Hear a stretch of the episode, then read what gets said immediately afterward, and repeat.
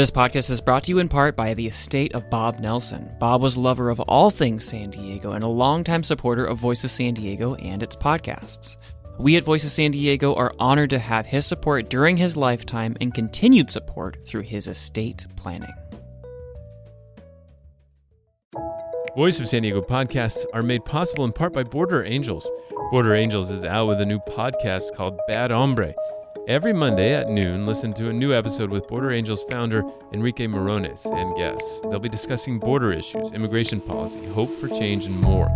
Look for the Bad Hombre Border Angels podcast on Apple Podcasts or online at www.borderangels.org.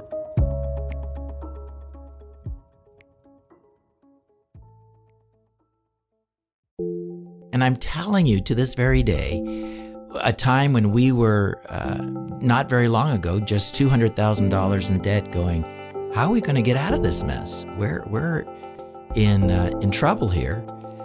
A lady at the end of the year came along and, and said, What do you guys need? And we said, We need help financially to get over this bump. And she goes and she wrote out a check for $200,000. I don't know if you call that a miracle. I sure do. Um,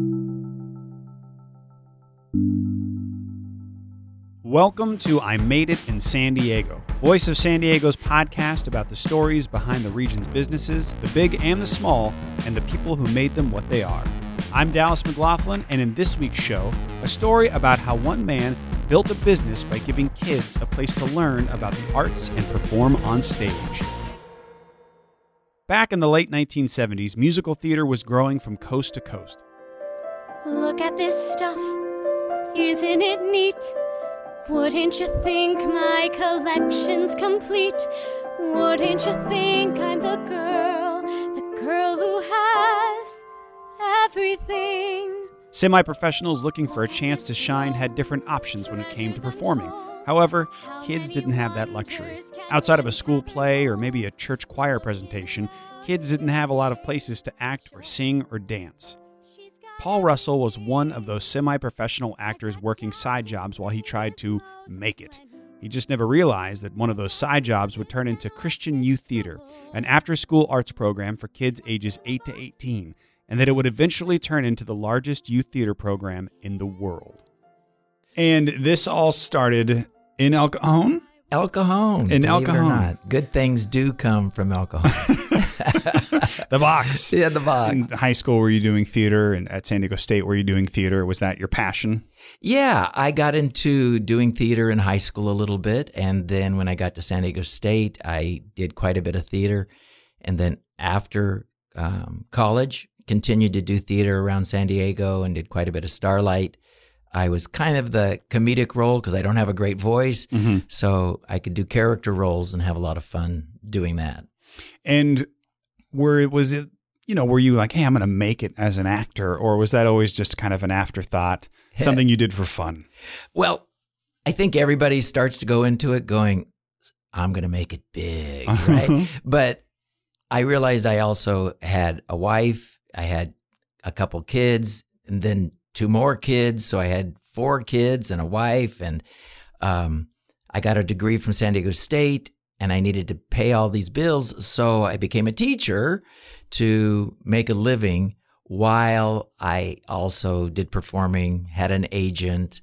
Uh, for those of you that have been around San Diego a long time, I'll remember Mary Crosby, bless her heart. She was most of our agent, and uh, she would send us out on jobs when films were being done here in San Diego or commercials being cut or um, right. So I, I did it on the side. paul got his master's degree in 1976 due to a teacher shortage in the city at the time he didn't wait long to land a job teaching drama at christian high school in east county what was just a fun way to pay bills and work in theater would end up changing the rest of paul's life to our surprise, it caught on really quick. I mean, um, lots of kids got involved. The whole school got involved. We did um, shows and got a lot of attention from the community, and they were really successful. So that's when my uh, vice principal came to me and said, "Hey, what are you doing over the summer? Um, wouldn't you like to put on a show?" I'll do all the administration. You do everything that happens on stage, Mm-hmm. and um, we'll put on a show together. You know, the Mickey Rooney thing. Let's put on a show. At the urging of Christian High's vice principal, Paul decided to put on a show during the summer. There were only three problems they didn't have any money, they didn't have a cast, and they didn't have a place to perform. However, Paul had a plan and a name that would bring it all together Christian Community Theater. So I went to my dad and I said, Hey, dad, would you help give us some seed money to get the royalties to start rehearsing the show that we want to do? And we think we can market it really well because there are at that time about 300 churches in San Diego, 1980. Mm-hmm.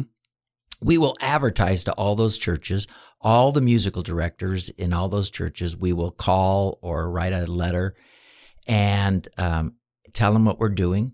Let's bring all the churches together, which was the name of our company, Christian Community Theater, Mm-hmm. bringing all the best talent that was in San Diego from all those different churches. And that very first show, we had over 47 different churches represented in the cast, the orchestra, and the crew. The first production was The Sound of Music Okay.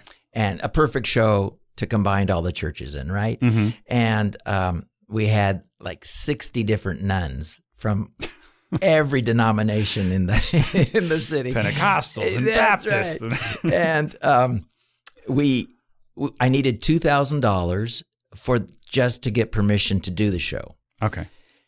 and then we needed to find a venue, and there was no venue that would let us do it for free. Surprise, surprise, right? Yeah. The only place we could find was uh, the Mount Helix Amphitheater, which at that time was a county park. And they, in the deed, when the- park was given to the county, it said that it had to be free to the public.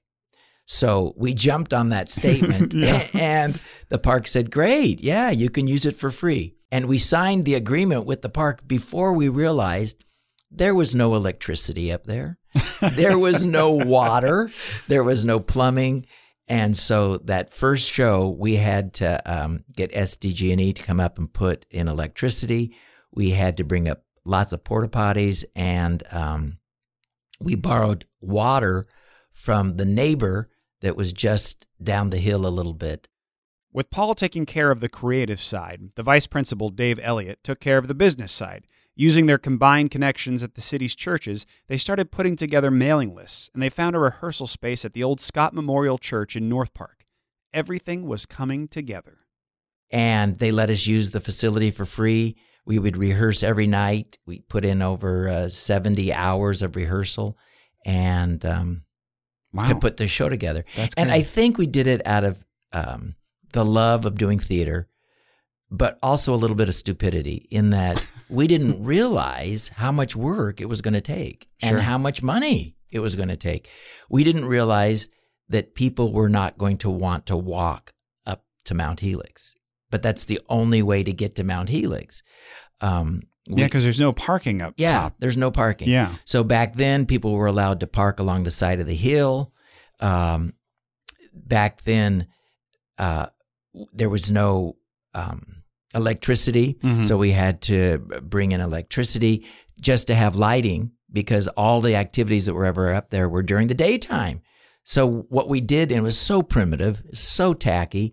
Um, there were sawhorses across the front of the stage, and we did those lights that clamped in your garage. You know, you'd squeeze them and clamp on. Sure, yeah. Yeah, Work, work so- lights. Exactly, work Yeah. lights.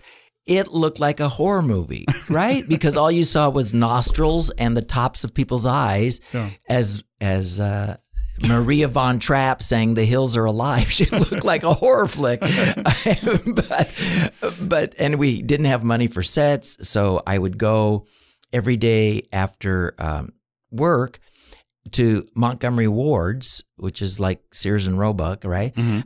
And get their refrigerator boxes, put them on my father-in-law's truck, haul them over to my driveway, cut them apart, and build uh, theater scenery with them. My goodness. Yeah, it was crazy. Yeah, very sturdy scenery, too. well, and that first night in the show, the wind came up and knocked them all over. because so it was like, really? this Yeah. is this is crazy. Yeah, You're on top of a mountain. That was your fault for that. exactly. So how many uh, how many people did uh, Mount Helix hold at the time? I mean, and were you was that first show selling well? Yes. To our unbelievable surprise, over 5,000 people came to that very first show. Wow. And again, it was not a quality show. hmm Um, but I think it was that sense of community and sense of going to one of the most beautiful spots in San Diego hmm and the fun of people from 40 different churches telling their friends, hey, we're doing this crazy thing up at Mount Helix. Come on up and celebrate with us and have some fun. The show was a success, and in Paul's mind, that was it. He was heading back to Christian High to teach. But the parents of the kids from all these churches were asking, well, what are you going to do for our kids? And we said, nothing. We got jobs. we were going back to work. And they said, no, this has changed our kids and that it's become their friends and they want to do more theater. And I said, well, we could do something after school, uh, but I've got a real job. I've got to work. Yeah. And so, um, about six months later, we started CYT. I was also Which to- is Christian Youth Theater. Christian Youth Yeah. Theater, right? And I was um, at that time also employed by San Diego Junior Theater. Don Ward, uh, a name that old time San Diego people know, was part of. And you just said uh, just passed away recently. Yes. So rest in peace, Don Yes. Ward. I, Oh, bless I his knew heart. Don for years. Yes, he literally raised a few generations to love theater, love the arts, love dance, and um, he was truly my mentor. And I worked for him at San Diego Junior Theater, and I went to him and I said, "Hey, we're thinking of doing this kids program out in El Cajon. What do you think?" And he said, "There is never enough theater in San Diego. Yes, start it, do it. You need to do this thing. And so that's what we did. We started it with 24 kids and uh, four teachers. And we did You're a Good Man, Charlie Brown. And then we'd also hold classes, and those kids would take classes in voice, dance, or drama. And again, the show wasn't very good. It was in a little tiny chapel with 200 seats. But to this day, some of those kids are still, and, and now they're in their 40s, you know, mm-hmm. but some of those kids are still doing uh, theater, professional theater. They're in the arts, making a difference, and uh, it, it changes your life. It was 1981 and Christian Youth Theater had officially launched. In the second year, CYT went from 24 kids to 47 kids. Mothers would invite Girl Scout troops to earn their arts badges. They invited elementary schools to come see shows, sparking the first ever school day shows, and the idea kept catching on. The idea itself, theater for kids by kids, was simple, but the execution was not easy.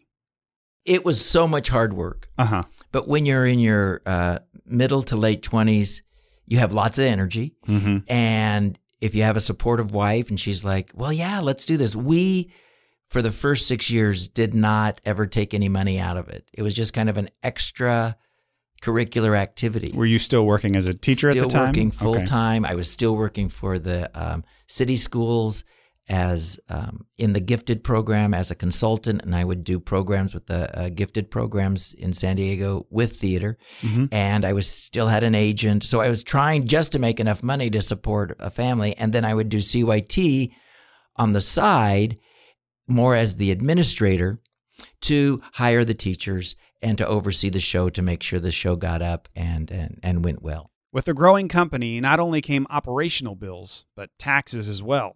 After that first show, we Mhm. get this stuff from the government saying, okay, you either owe taxes on this or, and we go, or what?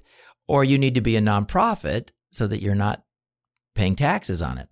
We had no idea what they were talking about. So we went to an attorney who just happened to see the show at Mount Helix and he said, I love what you guys are doing. I'll do your nonprofit status for free. Wow. And back then it was a couple thousand dollars to have that process done. And we're going, that's so cool. What a cool miracle that he just happened to be there and is willing to do this. And those kind of things happened over and over and over again. CYT became a nonprofit, created a board of directors, and continued to grow.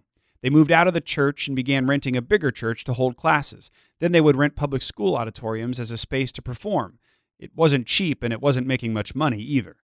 So in this early days, it's basically paying for itself, is what's happening. Uh, not No. even. nope. Okay. No, like at the end of every semester, we'd end up either short or let's fundraise for the next one. And so we would say, parents, help us. And so we Mhm. would come up with fundraising ideas and do all the things that every school in the world does. Mhm. You sell chocolate or you sell magazines or you do a big fundraising evening where you hopefully pray that people will be generous and, and underwrite the arts. Yeah. Were you at at what point were you like, okay, this is this is my job now. This is what I'm gonna do. Yeah. So it was six years into it, So Uh, 1987. 1987, Mhm. and the board said, you know what? We've got enough money in reserve to to hire you for the next couple of months. What do you think? For the next couple of months. Yeah, for the next couple of months. And if we have a good next couple of months, um, we could continue to pay you a small stipend or a small salary. Do you think you'd like to come on full time? By that time, I had left Christian High School and was the artistic director for San Diego Junior Theater. Oh. I actually took uh, Don Ward's job, and um, and I said, "Yeah, let's give it a go. Sure. Let's give it a try." And San Diego Junior Theater was going through some difficult times at that time, and so they it was a great time for them to get new leadership and a great time for me to make a break and not make that drive down to San Diego all the time. So now you're you're in it. You're in it for three months. You got this three month contract with your own company Yeah. to be employed. Um, how did it go? Well, it's crazy when a person can give uh, their full time to something. It's amazing the synergy and the energy and the excitement that it it can take on a life of its own. And so I was able to go into um, this little tiny office that was donated to us every single day, start contacting different schools, start marketing the program better, um, start reaching out, getting better teachers, and quality.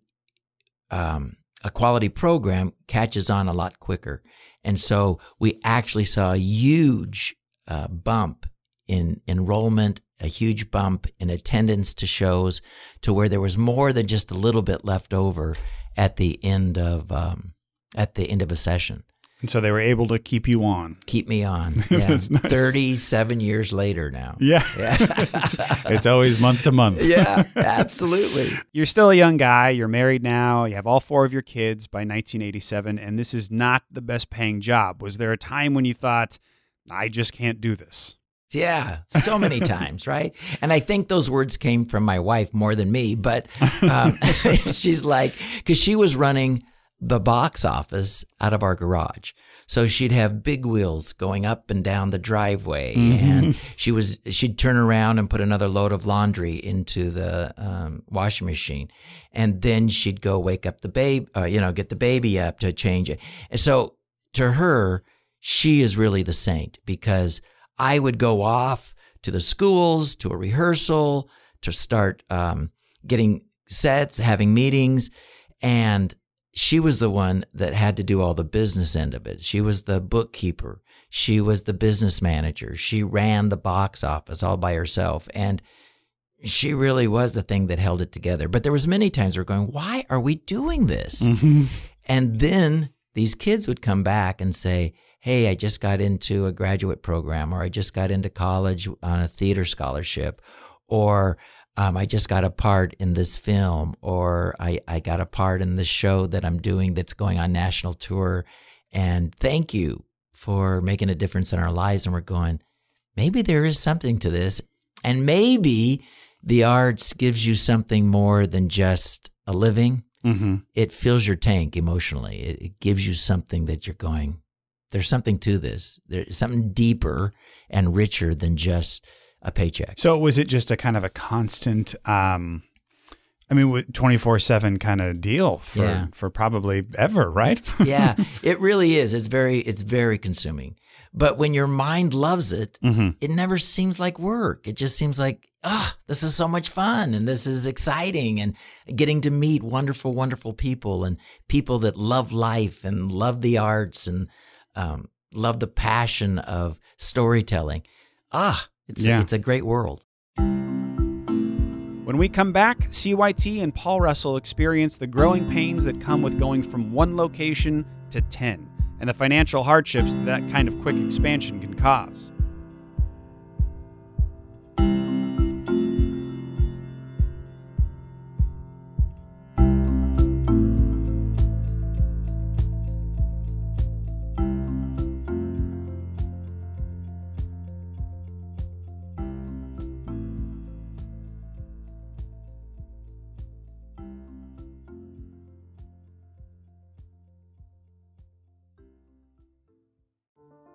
I'm Janice Shatman. I'm a fairly recent, uh, I'm a newcomer to San Diego County. I retired here.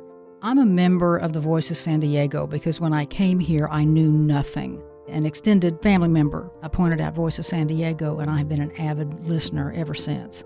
Everything that I knew that allowed me to vote intelligently on local issues came from the Voice of San Diego. And if you don't support investigative journalism like that, it won't be there for you. I'm Ben Haddad. I'm a Voice of San Diego member. I support Voice of San Diego because it is a, a vital resource uh, to our community. It's just important that we stay on top of what's going on, and you guys are very much in the forefront of reporting. You have to be able to shine the light on things uh, to get to the bottom of stuff. It'd be nice if folks were more honest, just in general, all over the world, everywhere, but that's just not the way it is. People want to hide things, and the press is so instrumental in rooting a lot of that out. As an independent nonprofit news organization, Voice of San Diego is guided by its mission. Every day we publish stories that define the conversation in San Diego, stories that inspire a community of critical thinkers and shape our shared reality. But in return, we depend on this community, on you, to support our critical work. Your contribution today enables Voice of San Diego to cover San Diego and its complex conversations around accountability, good government, and pressing local issues. Quality journalism makes a difference, and your support makes what we do each day at Voice of San Diego possible. Without you, stories wouldn't just go unread, they would go untold. Donate today at voiceofsandiego.org and invest in our journalists' work. Informative, engaging stories that we are all better for having read.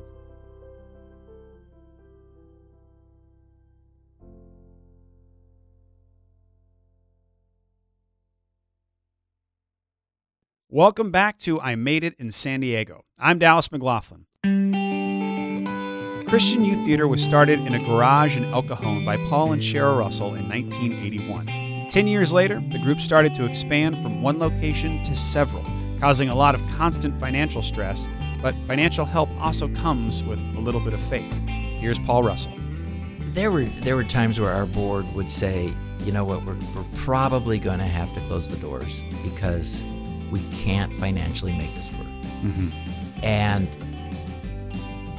I know this sounds so corny, but being Christian community theater, being mm-hmm. Christian youth theater, the element of faith would always come in and saying, God, if you helped us start this crazy thing, and we really believe this is not of us, it's really part of your maybe master plan, please help us out here. We need help. And I'm telling you to this very day, a time when we were uh, not very long ago, just two hundred thousand dollars in debt, going, how are we going to get out of this mess? We're we're in uh, in trouble here. A lady at the end of the year came along and, and said, "What do you guys need?" And we said, "We need help financially to get over this bump." And she goes and she wrote out a check for two hundred thousand dollars. I don't know if you call that a miracle. I sure do um, in, in my book, and it got us over another hump. But it was those kind of things that would happen over and over and over again when we got to a point where we said, we can't keep doing this, Mhm. or who's going to come along, or is this event going to be successful enough? And I have to say, every time uh, God's been faithful. And what? And I'm, I, I hope that doesn't sound too you know churchy or anything, but it really was a faith. well, thing. it's interesting. What is the, what was the emphasis for you making it Christian community theater, Christian youth theater? I mean, obviously that's a big part of it for you. It's in the name. So, what was the importance for you to make it part of the of the group? Well, um, gosh, interesting you say that. The initial one was we truly were Christian community theater. It was the community of churches in San Diego that got us Mhm. started. So that's where that name come from. Um, and because I taught at a Christian school, um, the emphasis of of infusing our faith into everything that we do, to me, plays a big part. It's not, you know, many times uh, people of faith separate their faith from their work or you know people say well business is business. But when you bring along a faith to it um, it changes sometimes the way you do work. It changes sometimes the way you practice business. And um, to me i wanted kids to love the arts with all their heart and i wanted them to use their gifts and abilities and talents but also not to have to reject their faith and say, well, when I'm on stage, I'm a different uh, person. And I don't mean that as an actor. Of course, you're a different person, but I still can be a person of faith, still hold true to my values and my core principles, Mhm. and still be a really good performer, really good actor, really good comedian, really good um, uh, person of talent. Parents were tired of driving from all over the county for CYT and El Cajon, and they wanted Paul to move to a location closer to their towns. He liked the idea, but couldn't do it on his own. So Paul told the parents if you want CYT in your area, you'll need to help set it up. And so they did. Moving from location to location, from school to school, CYT found a way. I think it was uh, 80, 86, and it was Escondido and Chula Vista were the two that said, we just can't drive into El Cajon anymore. And so I said, well, that's great, but I can't drive there. So you need to help me find people in your own towns, in your own areas, to help teach classes and help me find locations where we can do rehearsals and hold classes and put on shows. And the parents have been amazing. Mm-hmm. It's kind of like what what do they call them? Uh, helicopter parents that Oh, yeah. they want something for their kids, so they're willing to do almost anything. And so they would hit the pavement and find uh, a school that was willing uh, uh, to allow us to use rehearsal space or classroom space, and then a place to do a show. And I think we've probably been in more theaters than any other theater company in San Diego. I think I know almost every single school that has a theater, every uh, um, auditorium we've we've probably used. CYT then expanded to the Clairemont area, then North County coastal cities, Temecula, Ramona, Del Mar, even Irvine. The whole time Christian Youth Theater, or CYT, was growing and expanding, the adult version of CYT, Paul's original idea that started back in 1980 with The Sound of Music, Christian Community Theater, which featured kids and adults, was still running strong on top of Mount Helix. In fact, CCT did three shows a summer, drawing nearly 50,000 patrons a year. We also ran the East County Performing Arts uh, Center for uh, five years until um, the city d- decided to go in a di- different direction. And so we had a full season of adult shows and um, doing three shows at each location at these 10 different areas. So basically 40 different shows every single year. My goodness. It was nuts. It was nuts. And that's when we ran in, we grew too fast Mhm. and started running into debt. So, besides having someone come along and write a check to save the company, was there a plan to get out of that debt?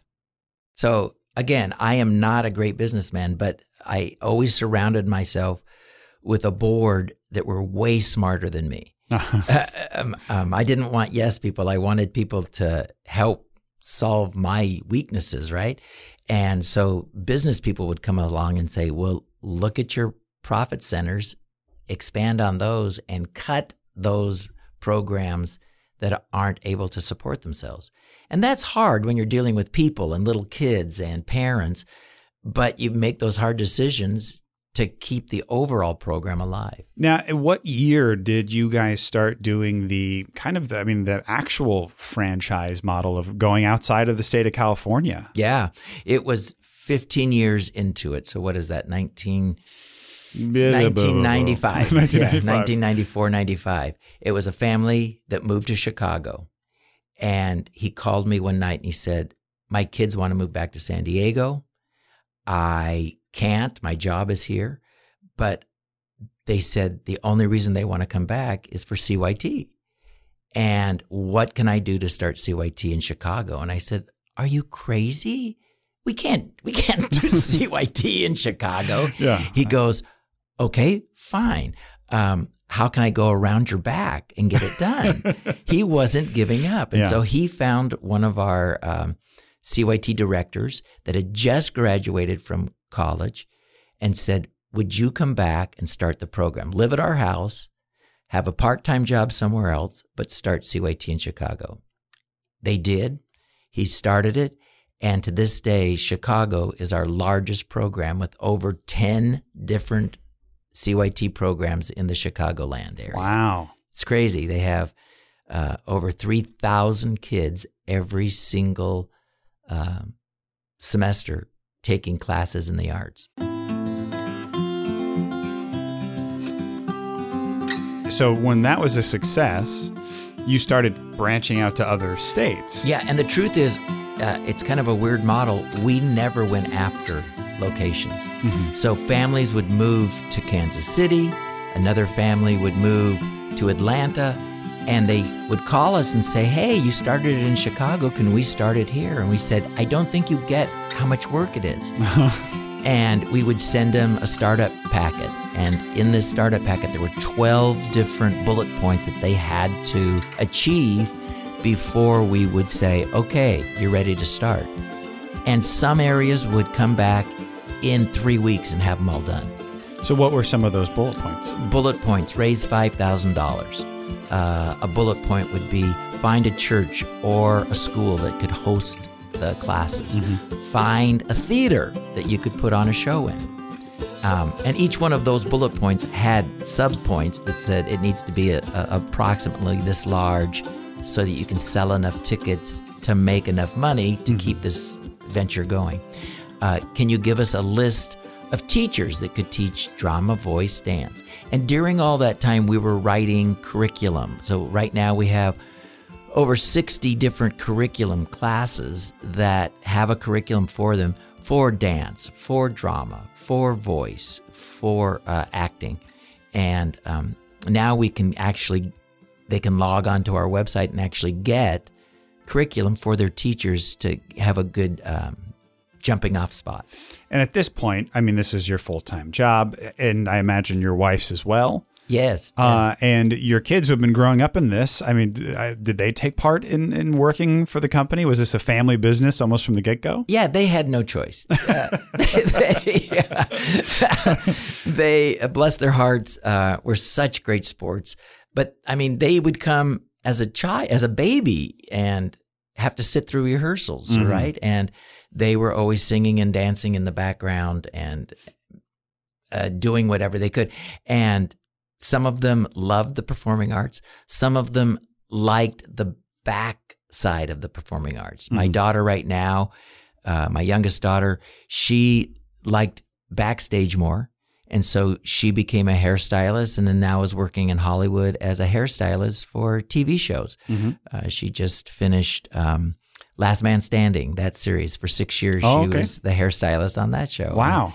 Um, great living. Di- She did really well, and she's uh, done well w- with that. My one of my sons uh, became a filmmaker, Mhm. and um, he did uh, Invisible Children and did a, a very successful documentary on the war in Uganda, and is still a filmmaker, and I'm very proud of him. My oldest son was more of the tech side, and he has now developed our website that is one of the very best in the in the country that does ticketing program and database and registration and um, it, it, it's truly a remarkable website that services all of our uh, 28 programs around the country. The fourth child you didn't hear about That's Paul's oldest daughter, Janie Russell Cox, who has now taken on a larger role in the company. So within this company, I mean, you, know, now uh, 1981 it starts. It's still going strong. I'm not sure. You know, you were in your early 20s then, so I would say what late 60s, Uh, middle 60s. yeah, yeah. Sure, I'm, sure. I'm 64. 64. Yeah. uh, yeah, that's late. Uh, so you're you're in your 60s now, and you're still running strong with it. Um, but it seems that your your one of your other daughters has stepped in and started to kind of help Yeah. push that into the next generation, like you're speaking about a little bit, is keeping it Yes. up for the next generation. Uh, what is that like working very closely now with your family in a very um, management kind of situation? Yeah. You know what? It I love it in that um, I see in her such incredible leadership qualities, and she does a much better job of it than I do. And she does it with such passion, but she does it with such excellence, and she does it with much more grace. And and so she took over the uh, artistic director of San Diego um, CYT, and I couldn't be more pleased. Now, do I bite my tongue a lot? Yes. and do I think, uh, that's not the decision I would make? But I've got to let her take control, and she's done a marvelous job. We, uh, in the last few, de- since I left a few years ago, she has done a way better job, and the program has continued to increase and do better than when I was there. You've expanded, you've gone to this point where you're now across the country. Uh, have you reached a point where you're like, okay, we need to scale back? Have we, or is everything going going roses? That's the wrong term. Is everything Yeah, coming up roses? You know what I mean? yeah, there, you there go. you There go. I, I found That's it from a musical. That is. yeah, uh, because that's my language, right? Yeah. Um, we we haven't had to scale back yet, and that's to me very exciting um, because it continues to grow. We've had uh, China contacted us five years ago and said, "We love the model that CYT offers. What can you do for the schools in China?"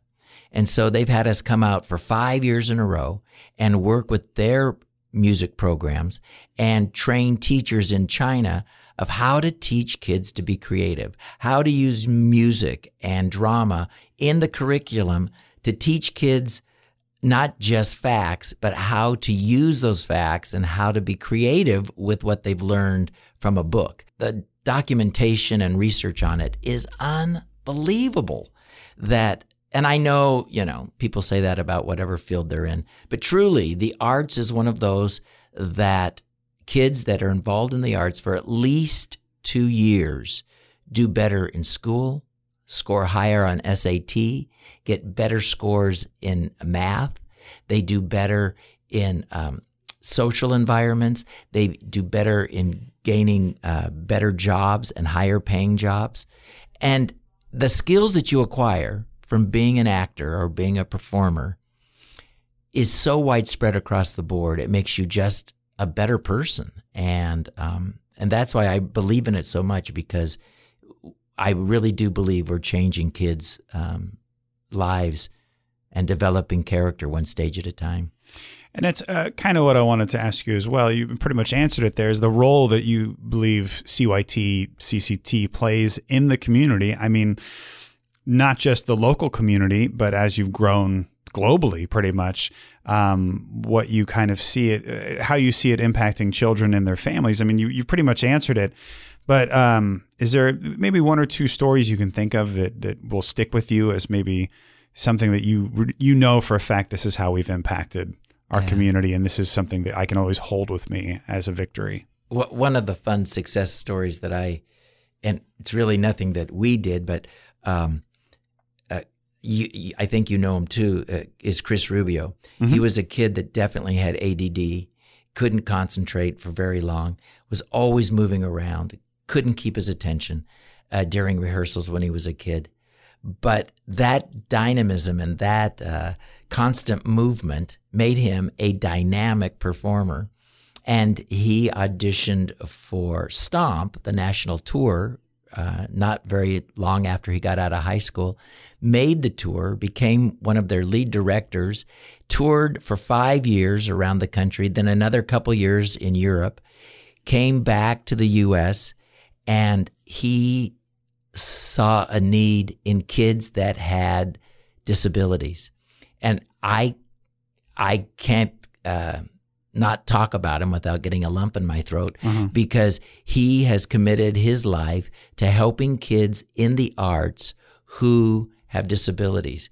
And every year at uh, the Rubio Studios, he touches lives in a way that is so powerful because he's taking kids with um, autism to uh, um, Downs to to whatever the issue that these kids are dealing with, and he makes them the stars of a show. And he puts in all the sets, all the costumes, all the light. I mean, he does a fantastic job to see the light that that he is in the community is really powerful and really moving. And um, I'm excited to say that we're still friends and we we love each other and just to see that kind of and we've seen that over and over and over again.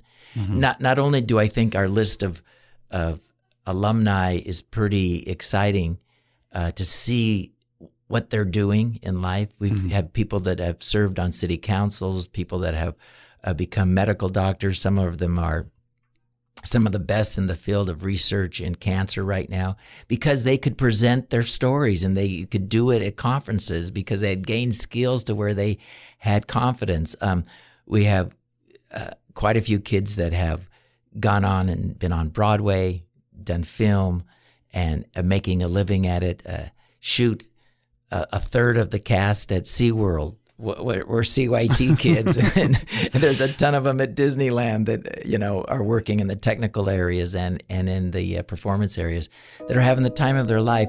To me, that's exciting to see that kind of fruit, and uh, it, it it fills your tank. The Children's Theater Company that started in a garage in El Cajon is now the largest youth theater program in the world. Found in over 28 cities across the nation, CYT averages 20,000 students every semester, producing 112 shows a year, 178 youth theater summer camps, and drawing nearly 200,000 patrons every year. And CYT isn't close to slowing down. With two new affiliates opening in 2018, CYT plans on continuing that trend for the next decade. Thanks for listening to I Made It in San Diego. I wrote the show, Kinsee Morlan produced it, and Adam Greenfield mastered and mixed it. Visit voiceofsandiego.org slash podcast to learn more about our weekly Voice of San Diego political affairs show, our Good Schools for All education podcast, the Kept Faith Sports podcast, Beer Talk Radio, and all the shows in Voice of San Diego's podcast network. If you like the show, go to voiceofsandiego.org and click the donate button. Or if you'd like to sponsor it, contact Kinsee at K-I-N-S-E-E at V-O-S-D dot O-R-G.